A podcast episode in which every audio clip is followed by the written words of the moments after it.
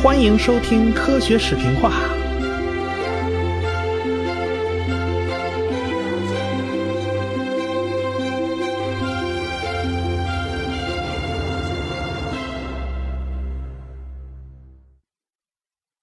上文书我们讲过呀，这个魏斯曼就提出了种质学说，而且他认为啊，正是两性繁殖使得变异大大增加。毕竟啊，排列组合是可以拼凑出千变万化的可能的。当时啊，各种遗传理论也都很多呀，也不是这一种啊。除了这个种质学说以外呢，达尔文自己还提出过这种泛生论。后来啊，有个荷兰人叫德弗里斯啊，还搞出了细胞内的泛生论。反正当时学术界是一片吵吵嚷嚷。这种这么吵架，他也不是个办法，对不对？于是就有一帮子科学家就开始去做实验了。要知道啊，生物实验周期可是很长的。你要种个植物啊，这养个动物下崽啊，那都不是马上能看到结果的。要不人家袁隆平的试验基地，他放到海南岛呢，那儿种一年能熟好几回嘛。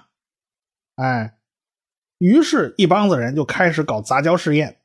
其实就跟当年孟德尔搞的那个杂交试验差不太多。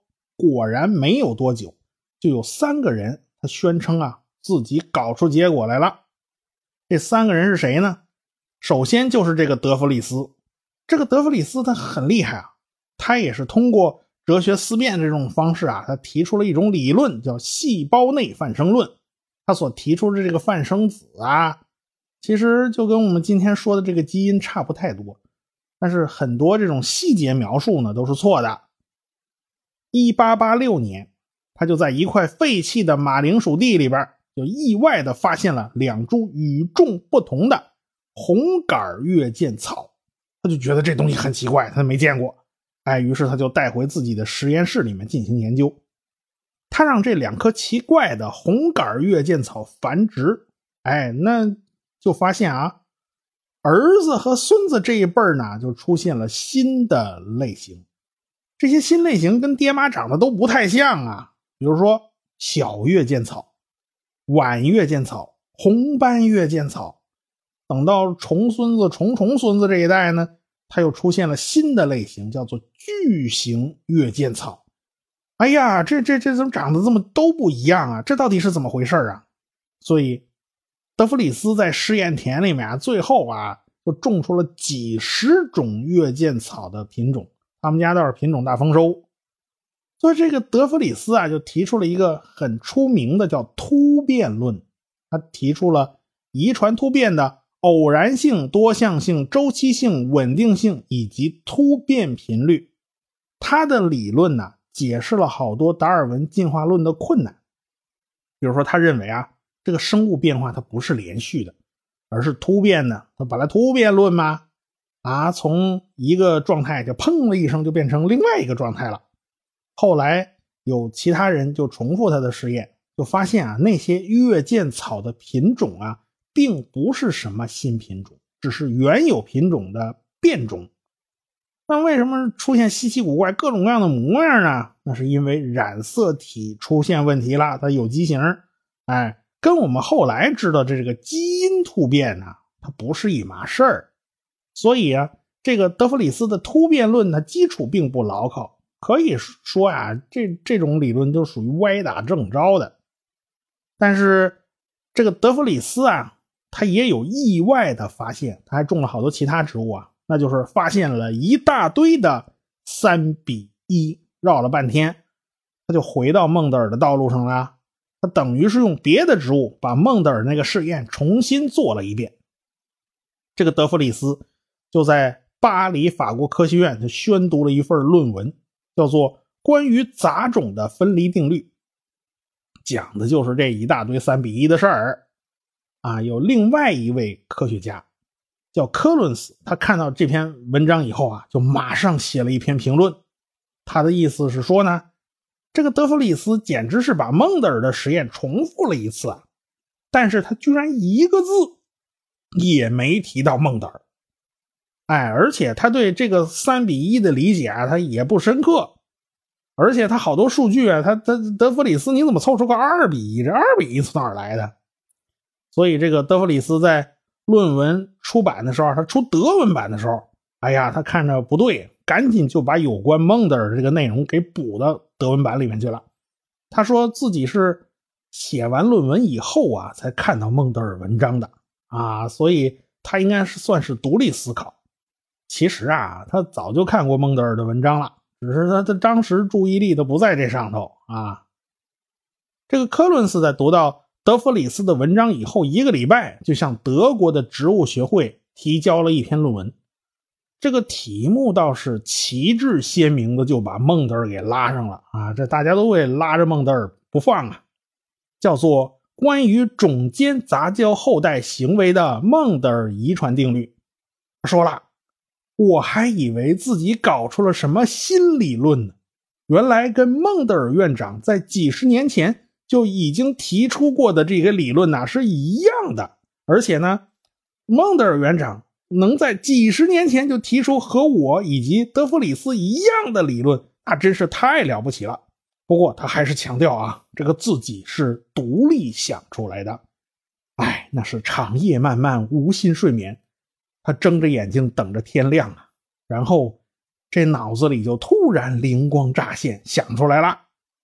你看这说的倒是有鼻子有眼儿的，其实啊不是这么回事儿。他妻子是一个科学家，叫奈格里的侄女。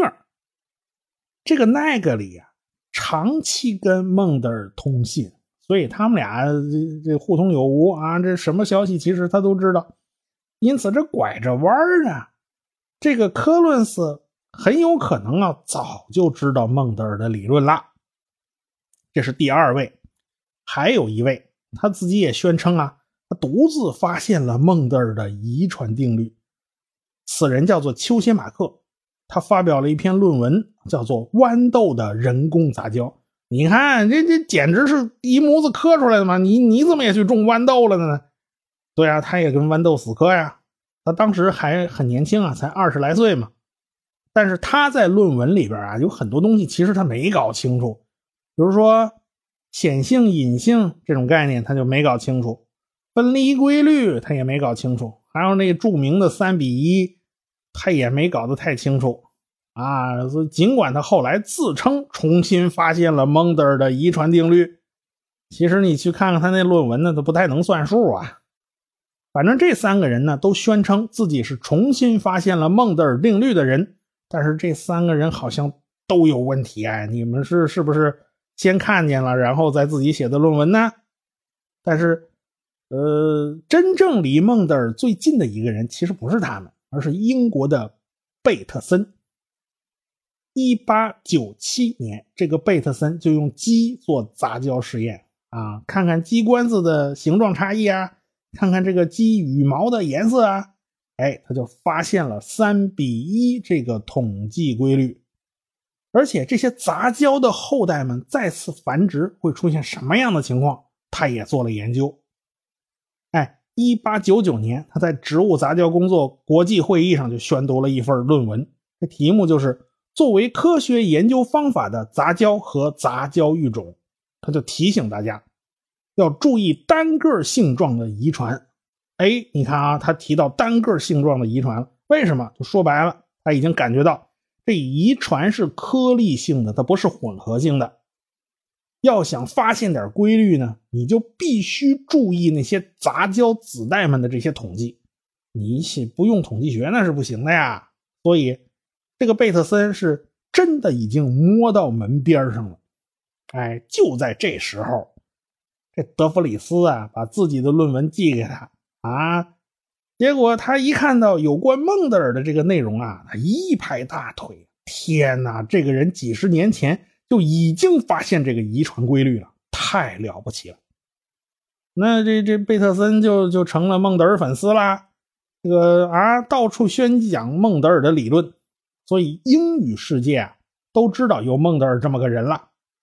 但是当时还是有一大堆人是反对孟德尔的理论的，这几位还挺牛的。首先，达尔文的表弟高尔顿就反对，他是搞统计学的。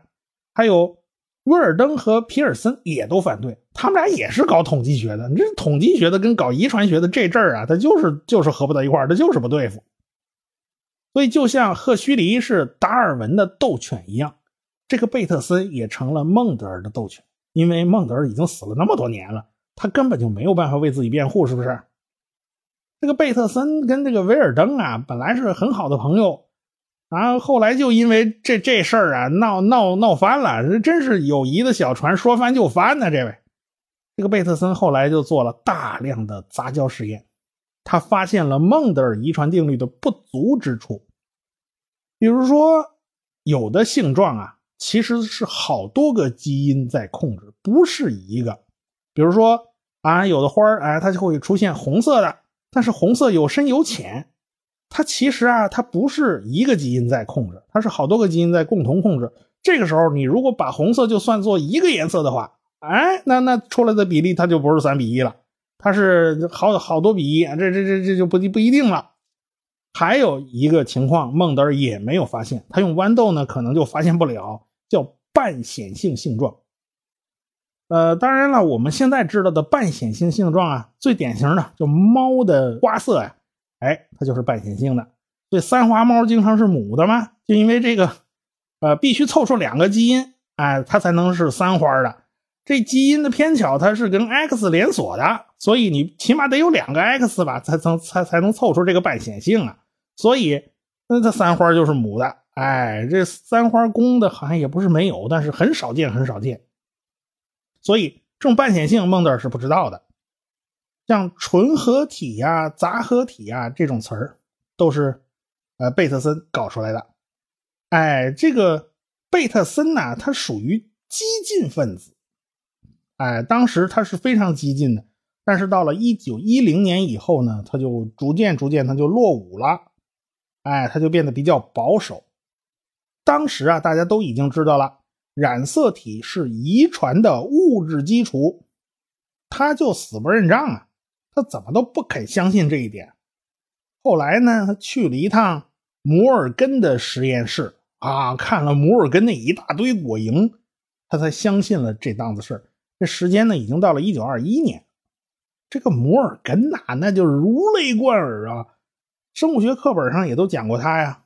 他是一九零九年开始折腾这些果蝇的，为什么呢？他申请买哺乳动物做实验的经费呀，没批下来，你知道吧？这个你哪怕是个小白鼠呢，他也得花钱呢。他没钱，做实验是要花钱的。偶然呢，就发现了果蝇这么个好东西。首先，这个果蝇吃的很少，你果蝇能吃多大点东西啊？给一点香蕉啊，就能养上一大堆，而且这东西繁殖快啊啊！那繁殖速度要是快的话，那做实验也就快啊。而且这东西多便宜呀！你想啊，啊，一只果蝇它才那么一丁点啊！那而且呢，最早这一批果蝇啊，是从那实验室门口那烂菠萝上抓来的。你说它不花钱吗？而且他们省钱呢，省钱省到什么程度呢？第一只养果蝇的瓶子啊，据说我只能说据说啊，还是这摩尔根从别人家门口顺手牵羊给顺来的啊，这瓶子都没花钱。这个摩尔根的实验室啊，后来堆了一大堆这种瓶子。那实验室真的很小啊，几个人真是肩并肩的工作。那为什么做不开嘛？那只能肩并肩啊。这个摩尔根呢，并不想验证遗传规律，他开始啊，想研究德弗里斯的突变学说。所以这一群果蝇，它算是倒了血霉了。说前世没积德是吧？这这辈子变成果蝇了。先是化学药品处理，看看有没有变异的；高温处理啊，看看有没有，它就没有变异的。然后拿放射线照，还没有；拿 X 光照，这哪是做实验呢？这简直满清十大酷刑啊！这是。但是到最后啊，这摩尔根泄气了，什么结果也没有。当时摩尔根都已经四十八岁了，他一开始啊，他不相信这个染色体是遗传载体，啊，他那时候还挺固执的。但是就在很短时间内啊，他那态度就来了个一百八十度大转弯啊！这还是一个意外的发现引起的，就是果蝇里边啊出现了一个变异的，就是一只白眼的雄果蝇，其他的果蝇都是红眼的。后来经过一系列的繁殖试验，摩尔根到了一九一一年就确认，白眼的那个基因就在 X 染色体上。你看这就没跑了吧？这就是迈出了关键的一步，后边的就好办了。到了一九一五年，这摩尔根的实验室啊就已经发现了八十五种突变基因的这种遗传。凡是能上。中学课本的这些人呢，都是不含糊的。但是啊，嗯，我摩尔根我们就不太详细讲了，因为中学这是生物课本讲的实在太多了。唯一一点要澄清的就是那只白眼那只果蝇啊，它不是摩尔根自己发现的，而是另外一个人叫布吉里斯。后来这位也是个牛人啊，他拿了一只装满果蝇的瓶子，他正要去销毁，他觉得这瓶子又作废了。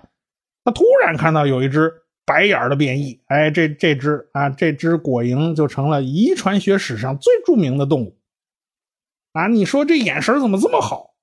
其实你要说真说他眼神好吧，好像也不对，因为这个布吉里斯啊，他是一色盲啊，那真是，那你你你怎么说呢？他那尽管人色盲啊，人瞅出这白眼来了吗？那怎么办呢？后来啊，这个摩尔根就拿到了1933年的诺贝尔生理学和医学奖，这是一个非常非常非常高的殊荣啊！他是遗传学里面获得这种诺贝尔奖的第一位，哎，就是因为他在遗传学方面的贡献嘛。他的果蝇实验又一次证实了蒙德尔的遗传定律，就那一大堆三比一嘛，而且还有新的突破，他发现了基因的。连锁互换定律，他也发现了基因在染色体上是线性排列的，所以他的贡献是非常大的。课本上有的内容啊，咱就不多说了啊。但是他们这个染色体遗传学说呀，在二十年代啊，支持的人并不多。如果说有七个人支持他们的学说，那反对他们的人呢，就他有他能能有七百人。因为啊，当时人们都认为啊，这生命诚可贵嘛，是不是？所以这个生命是神圣的，一定存在特殊的活力物质啊，这生命一定是有这玩意儿的。那你怎么能用化学物质来解释呢？是不是？摩尔根自己也摇摆不定啊。最后解决这事儿的是谁呢？是他的学生，叫穆勒。这个穆勒发现啊，X 射线能够引发基因突变，所以穆勒就坚信，哎，这个决定遗传的一定是某种化学分子，明白？不是那种虚无缥缈的什么活力物质，而是普普通通的化学分子。所以这个穆勒就成了现代分子生物学的先驱，而且呢。他也是第二位获得诺贝尔奖的遗传学家，但是就是这位穆勒呀，真是，他这个这他他麻烦也挺多啊。他是才出龙潭又入虎穴，差一点就鬼门关上走一遭，怎么回事呢？这个穆勒呀，就在一九三二年到了德国去工作。你也不看看年头啊，你你要知道啊。那时候，爱因斯坦都已经脚底抹油，他都开溜了，你知道吧？都不在德国待着了。果然，转过年头啊，这纳粹就上台了嘛。啊，这个穆勒他偏巧啊，他满怀社会主义理想啊。这个纳粹当然就不客气啊，那抬手就把他抓起来了。当然那时候纳粹也刚上台啊，没多久就把他放出来了。嗯，这时候呢，有个苏联人。就来找他，啊，这个苏联人叫尼古拉瓦维洛夫教授，啊，他就邀请他到苏联去工作。当时苏联也在全世界都是引进人才啊。这穆勒不是满怀社会主义理想吗？那那他去啊，那于是他就去了。呃，结果就是，才出龙潭他又入虎穴啊。他碰上了一个搅和了苏联科学界三十年的一个小丑，他叫李森科。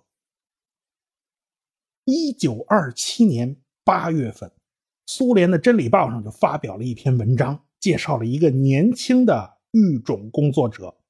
这个文章的主人公啊，沉默寡言，有着健康的体魄，他总是蹲在育种站的实验田里面。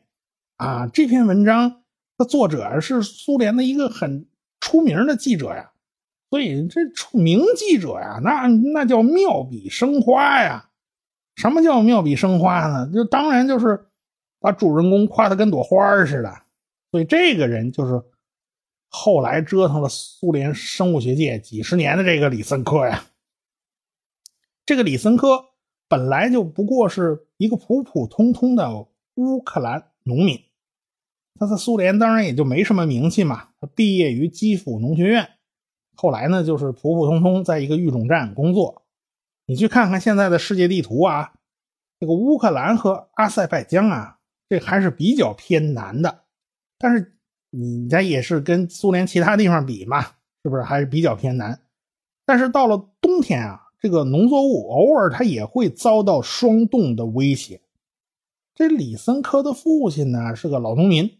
啊，他偶然就发现了雪地里过冬的这个小麦种子，在春天播种的时候，可以提早到霜降之前成熟。你呀，你想啊，这样就躲过这个霜冻了嘛，是吧？我提前了嘛，我不等那么冷嘛。就在这个基础之上，这个李森科呀，还有两下子就搞出了一套叫做春化的办法。他声称。这个种子种下去之前，先得让这个种子冻一下，哎，你得保持低温，然后还得保持湿润，哎，它就能增产。那时候，那李森科只不过是个技术员嘛。但是我们前文提到过的这位瓦维洛夫的地位，那当然比李森科要高太多了。他在世界范围内啊，都是一位比较受尊重的科学家。开始，这个瓦维洛夫就发现。李森科时不时的就啊发两篇文章啊，提提到啊，他还有点小发现呢。哎，他觉得这个年轻人还有两下子，还提拔过他呢。啊，这李森科搞春化，那春化那维瓦维洛夫还挺支持的。但是他没看出来啊，这李森科好多东西是造假的。啊，这是李森科自己在那瞎开脑洞，那瞎开脑洞玩这这玩意儿你叫瓦维洛夫上哪知道去？不过这后来这瓦维洛夫就发现问题了。开始毫不留情的就开始批评这个李森科。瓦维洛夫他当然是支持摩尔根的遗传学的，要不他把那木了挖来干嘛呢？早些年呢，这苏联就开始已经开始学术已经两派论战。起初它不是遗传学领域啊，它是哲学领域，那两拨人吵架。这遗传学啊，纯粹属于躺枪的这类型。这哲学界对。遗传学呢，它有一个哲学化的解读。那反正你哲学好好好像也都行啊，什么都你都能解释吗？所以他对遗传学有个哲学化的解读，结果就把遗传学给牵连进去了。当时哲学领域呢叫德波林派，支持摩尔根的遗传学，他觉得这东西是对的。一开始啊，这派还占上风，而到了一九二九年就出现了大转折，因为。最高领袖斯大林插手，啊，这学术争论就已经不完全是学术圈的事了，啊，这李森科当时没赶上这档子事儿。您说这是前李森科时代嘛？就是 李森科那时候还没登场呢，但是他已经看到啊，这事儿好像风向要变。那过去是专家教授们就说了算嘛，现在他不是啊，他现在是领导说了算。苏联当时呢，就对农作物提出了一切一些这种。就不切实际的这种要求，啊，他们就对这个瓦维洛夫教授就说了，啊，这三四年内就要搞出高产的东西，而且还要均匀，还要抗倒伏，啊，耐冻、抗旱、这个抗病虫害，这个烘烤性能还要好。什么意思？说白了就是小麦磨成面粉，不就是为了做面包吗？你烘烤性能当然要好了。这个瓦维洛夫心说：“你们杀了我算了，是？”你们给了几年？你给了四年时间，你叫我怎么办到嘛？你们要的还挺全乎啊！他就对上级表示啊，这事儿悬呐，这事儿搞不定啊。这时候李森科就跳出来了，他拍胸脯表示说自己能搞定啊，你搞不定我来搞。所以这李森科的牛啊，他就吹大了。他说呀，他能增产两到三倍。当时苏联正缺粮食呢，前一阵子搞集体农庄啊，这农业产量就出现大滑坡了，而且还闹过饥荒。李森科拍胸脯保证说能搞定，那那领导当然很高兴了，是不是？那时候已经领导有时候他他病急乱投医，他没辙，那就大力支持吧。所以乌克兰农业部门就决定在奥德萨植物育种遗传研究所里边，就专门设立一个。春化作用的研究部门，而且任命李森科负责。这李森科一下就从普通的技术员，他就变成领导了。到此为止，李森科最大的本事还是拍胸脯吹牛嘛。就在这个时候，李森科认识了另外一个人，这个人呢就教给了李森科另外一个绝招。有了这个绝招以后，那是无往不利。神挡杀神，佛挡杀佛，那这个人是谁呢？咱们下回再说。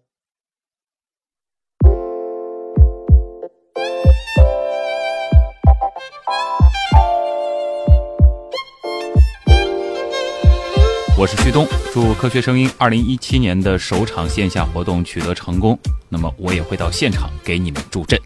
大家好，我是田一苗，预祝二零一七年科学声音首次线下活动取得圆满成功，恭喜周老板！喜马拉雅的听众朋友，我是亚洲通信社社长徐金波，祝福科学声音二零一七年首场线下活动取得成功。Hello，大家好，我是喜马拉雅的主播夏春瑶，那祝科学声音二零一七年首场线下活动取得成功哦。各位朋友，大家好，我是谷歌，在这里我祝二零一七科学声音首场线下活动圆满成功，我在这儿给大家加油助威。我是科幻奥秘时间的主播文字嗡嗡，祝科学声音二零一七年首场线下活动取得成功。我是随口说美国的自由军，祝科学声音二零一七年首场线下活动取得成功。我是卓老板。我是吴金平，我是汪杰，我是旭东，我们是科学声音。